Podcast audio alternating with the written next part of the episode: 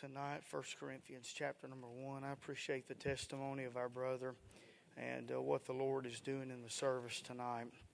And just thankful for Jesus tonight. Amen. Thankful for the Word of God and uh, thankful for the will of God. Amen. And appreciate the provision of the Lord and how He blesses us and takes care of us every day. And I appreciate that testimony, brother. The Lord touched my heart tonight and um, I'm thankful for that. Amen. 1 Corinthians chapter number 1 tonight. 1 Corinthians chapter number 1. We'll read verses 1 through 9 and uh, get, just give you the thought that's on our heart um, with our time that we have tonight, all right? 1 Corinthians chapter number 1 and verse number 1. The Bible said, Paul, called to be an apostle of Jesus Christ through the will of God, and Sosthenes, our brother, unto the church of God which is at Corinth, to them that are sanctified in Christ Jesus, called to be saints, with all that in every place call upon the name of Jesus Christ our Lord, both theirs and ours. Grace be unto you and peace from God our Father and from the Lord Jesus Christ. I thank my God always on your behalf for the grace of God which is given you by Jesus Christ, that in everything you're enriched by him in all utterance and in all knowledge, even as the testimony of Christ was confirmed in you, so that ye come behind in no gift, waiting for the coming of our Lord Jesus Christ, who shall also confirm you unto the end, that ye may be blameless in the day of our Lord Jesus Christ. God is faithful, by whom you were called unto the fellowship of his Son, Jesus Christ our Lord. Let's pray tonight. Father, we do thank you, Lord, for everything that you've done in this service thus far. Lord, we thank you, God, for your presence. Lord, thank you, Lord, for what we felt in our heart. God, thank you, dear Lord, that you, you move and, and Lord, that you convict and Lord, that you continue to draw. And Lord, I thank you, dear God, for just the blessedness of your presence in my heart tonight. And I pray, Lord, that you would help us, God, as we uh, preach the word tonight. I pray that you'd illuminate my heart. I pray that you'd give me unction and liberty. And uh, Lord, help us to be clear tonight and help us to be a help to the people of God. And Father, we'll thank you, Lord, for everything that you do. I ask you, Lord, that you'd forgive us where we failed you. Lord, would you cleanse us from every sin, Lord, from all unrighteousness, Lord. And we plead the blood of the Lord Jesus Christ. We ask you, Lord, that you'd help us. In Jesus' name we pray. Amen and amen. As we come to 1 Corinthians chapter number 1 tonight, Paul uh, gives the introduction in this book as he always does. And quickly, I'll just give you that tonight. Number one, Paul gives the greeting to the church in verses number 1 and 2. And he mentions himself as an apostle of Jesus Christ through the will of God and Sosthenes our brother. And then he says in verse number two, unto the church of God which is at Corinth, to them uh, that are sanctified in Christ Jesus, called to be saints, uh, with all that in every place call upon the name of Jesus Christ our Lord, both theirs and ours. He gives the greeting to the church tonight. Amen. He mentions those that are at Corinth. This is a local New Testament church, and Paul is writing to these individuals. But then he not only mentions Corinth, but he mentions those that are consecrated tonight. Amen. He said to them that are sanctified in Christ Jesus. That simply means tonight that these individuals, these saints of God, were sanctified, they were set apart. What that means tonight is you and I are possessors of inward holiness tonight. Amen. We're clean tonight and our sins are gone. We've been separated unto God tonight. Amen. He mentions not only those that are consecrated, but he mentions those uh, that are called. And then he talks about the collective body of the Lord Jesus Christ at the end of verse number two. And he talked about those in every place which call upon the name of Jesus Christ. He gives his greeting. And then, secondly, he mentions the grace for the church in verses 3 and 4. He said, Grace be unto you and peace from God our Father and from the Lord Jesus Christ. If you'll notice how Paul always greets the church, he always mentions grace first and then he mentions peace. Amen. That's the only way that peace can come with God tonight is through the grace of God, through the Lord Jesus Christ. And I'm glad tonight that I'm a recipient of the grace of God. I'm glad that I uh, did not reject him, but I'm thankful that I received his grace and received uh, his love tonight. And I'm glad that when I got saved, as I continue on in the Christian life, the same grace that saved me and the same grace that saved you is the same grace that keeps us, and it's the same grace that guides us, and it'll be the same grace, amen, uh, that brings us in the presence of our Lord tonight. Amen. He mentions the greeting, he mentions the grace, but then here's where we want to get to tonight, and I'll give this thought to you as quickly as I can. But Paul mentions the growth of the church. Amen. Look what he said in verse number five.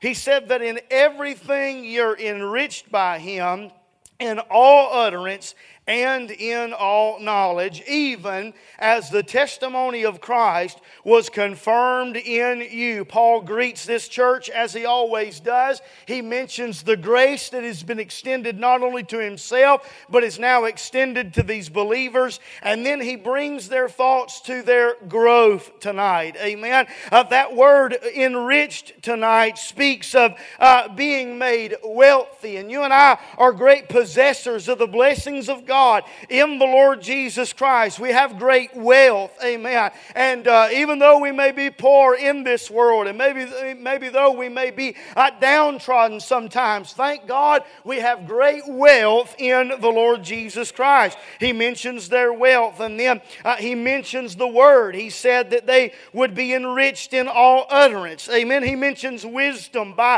uh, all knowledge, and then he mentions their witness, their testimony, the evidence of the Lord Jesus Christ being confirmed in them tonight. Amen. And as Paul directs their thoughts to their growth, I want to talk to you or preach to you for just a few moments tonight on this subject on church growth 101. Church growth 101. Paul directs their attention and their thoughts to their growth. Now, Paul was concerned with the growth of a church. We know that everywhere that Paul went, he was preaching Christ. And the Bible tells us in the book of Acts that God added unto the church as he saw fit and as his will was accomplished. But what Paul is talking about tonight is he's not talking about necessarily numbers being added to the church. And we know tonight that God is concerned with numbers. He even wrote a book and named it Numbers tonight. Amen. And where there is a number, there is a soul. But listen, God is concerned with the individual tonight. God is concerned with the families that make up Bible Baptist Church. And He's concerned with the individuals that make up those families tonight. And I'm glad to report to you tonight that God is interested in you and He's interested in your growth. He's interested in your walk with Christ. Roy Laurin, in his commentary on 1 Corinthians, said this. He said, This letter deals primarily with grievous sins and grave problems of conduct. Paul did not commence by upbraiding them for these things, but he points them to Christ. He'll deal with the nitty gritty later on, and he'll deal with the sins later, but he opens this book up and he wants their mind and their heart upon the things of God. And as a matter of fact, he wants them to know that it is God's will for them to grow in the grace and the knowledge of the Lord Jesus Christ what he tells them tonight, if it is put into practice, if it is remembered, it will become the basis of stronger faith. It will become the basis of a sweeter fellowship. It will become the basis of a surer faithfulness for the church at Corinth tonight. Amen. We're talking about church growth. Number one, I want you to consider this with, with me the development of their growth in verse number seven. Notice what he said. He said, So that ye come behind in no gift. Waiting for the coming of our Lord Jesus Christ. Now, Paul knows and understands that this church is gifted. We can even venture to say, out of all the New Testament local churches, that the church at Corinth was the most gifted of all of the local churches concerning spiritual gifts. Paul knows that and Paul understands that. And what he is not saying tonight is he does not want there to be, or, or he is not desiring to convey, to convey to them that there is an absence of spiritual gifts or a lack of spiritual gifts. He knows that they are gifted, but he does not want them to come behind in those gifts or come behind because of those gifts, waiting for the coming of our Lord Jesus Christ. Now, there's a whole lot said, particularly in independent fundamental Baptist church circles. Uh, there's a whole lot of negative light that is shed on the spiritual gifts. Uh, the charismatics and, and, and their, their sham and, and, and, and their charlatans have taken uh, supposed gifts and they have duped people. Uh, but, brother, listen, the spiritual gifts at one time were fully active and they were used for the edification of the believer. They were used to confirm the message of the gospel uh, to the Jews and they were used to promote and to spread and to preach uh, the word of the living God. And God is using these gifts uh, to allow the believer to exercise their obedience unto Him. And as these gifts were exercised, they were always exercised for the benefit of others tonight. Spiritual gifts were for the edification of the church. Now, tonight, having said that, we believe in cessation. We are cessationists. We believe that the sign gifts and the speaking gifts, such as miracles and laying on of hands and all of those things, they were strictly apostolic in their nature. And as the apostles passed off of the scene, there were a whole lot of those gifts that passed off of the scene. But there are still, spiritual gifts that God imparts unto us tonight. And God desires that we know what our spiritual gift is. And He desires that we use our spiritual gift not to puff up, not to elevate ourselves as the church at Corinth did. But God desires for you and I to know and to use our spiritual gift to glorify Him and to be a blessing and a help to others. As we develop in our walk with the Lord tonight. May we exercise the gifts that have been given to us. May I say this tonight quickly spiritual gifts are not a means to elevate yourself. Spiritual gifts are not a means to say, Look at me, look at how God has blessed me, and look at what God has allowed me to do. And Paul goes on later and he talks about the body, and he said, The body uh, can't smell without the nose, and it can't walk without the foot, and it can't reach without the arm, and it can't take without the hand and it can't see without the eye. What we all are tonight is we're just all members of the same body and we're all equal tonight. And we've all been given the opportunity by the grace of God uh, to serve Him tonight and to promote the message of the gospel as our brother said tonight. Amen. God doesn't play favorites tonight. Amen. God is no respecter of persons. He doesn't elevate one above the other tonight, but we're all members of the same body. We're all members of the bride tonight, and our job is to make much of Jesus and to glorify our God uh,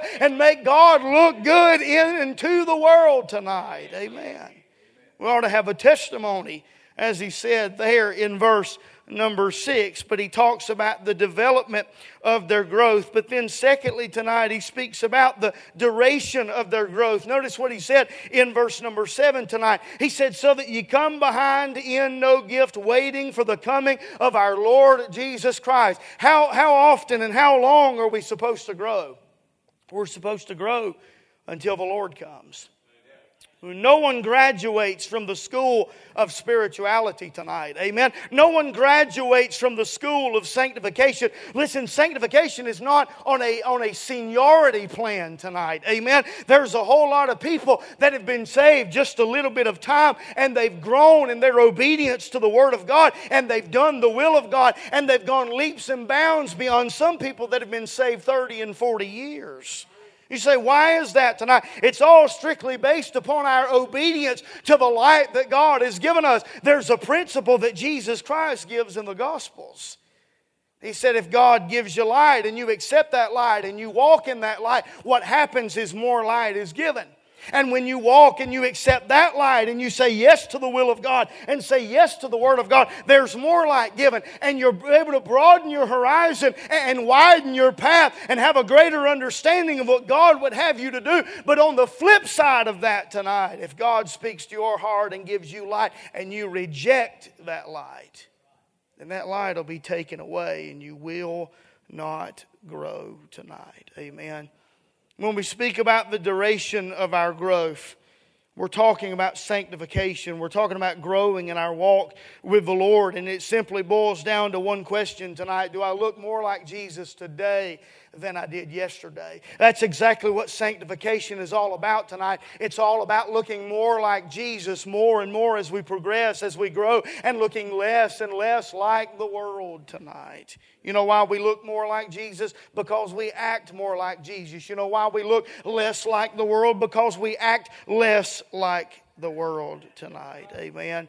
We see their development, their duration, and then we see the dynamics of their growth. Look what he said in verse number eight. He said, Who shall also confirm you unto the end that ye may be blameless in the day of our Lord Jesus Christ? It is Christ that confirms the church. It is Christ that, that grows the church. It is Christ whom our growth is based upon. He is the standard tonight not by a church or an organization, not by confirmation in the Catholic Church, but by Christ tonight. And as He does this, and as He works in our heart, and as He sanctifies us, thank God there is coming a day and an hour when He comes, we'll be blameless in His sight, without wrinkle. And can you imagine that tonight? You think about all your, all your uh, shortcomings and all your failures. Maybe you don't want to think about yours, so I'll think about mine tonight. Amen. But there's coming a day and an hour where I'll be like Him I'll be just like He is.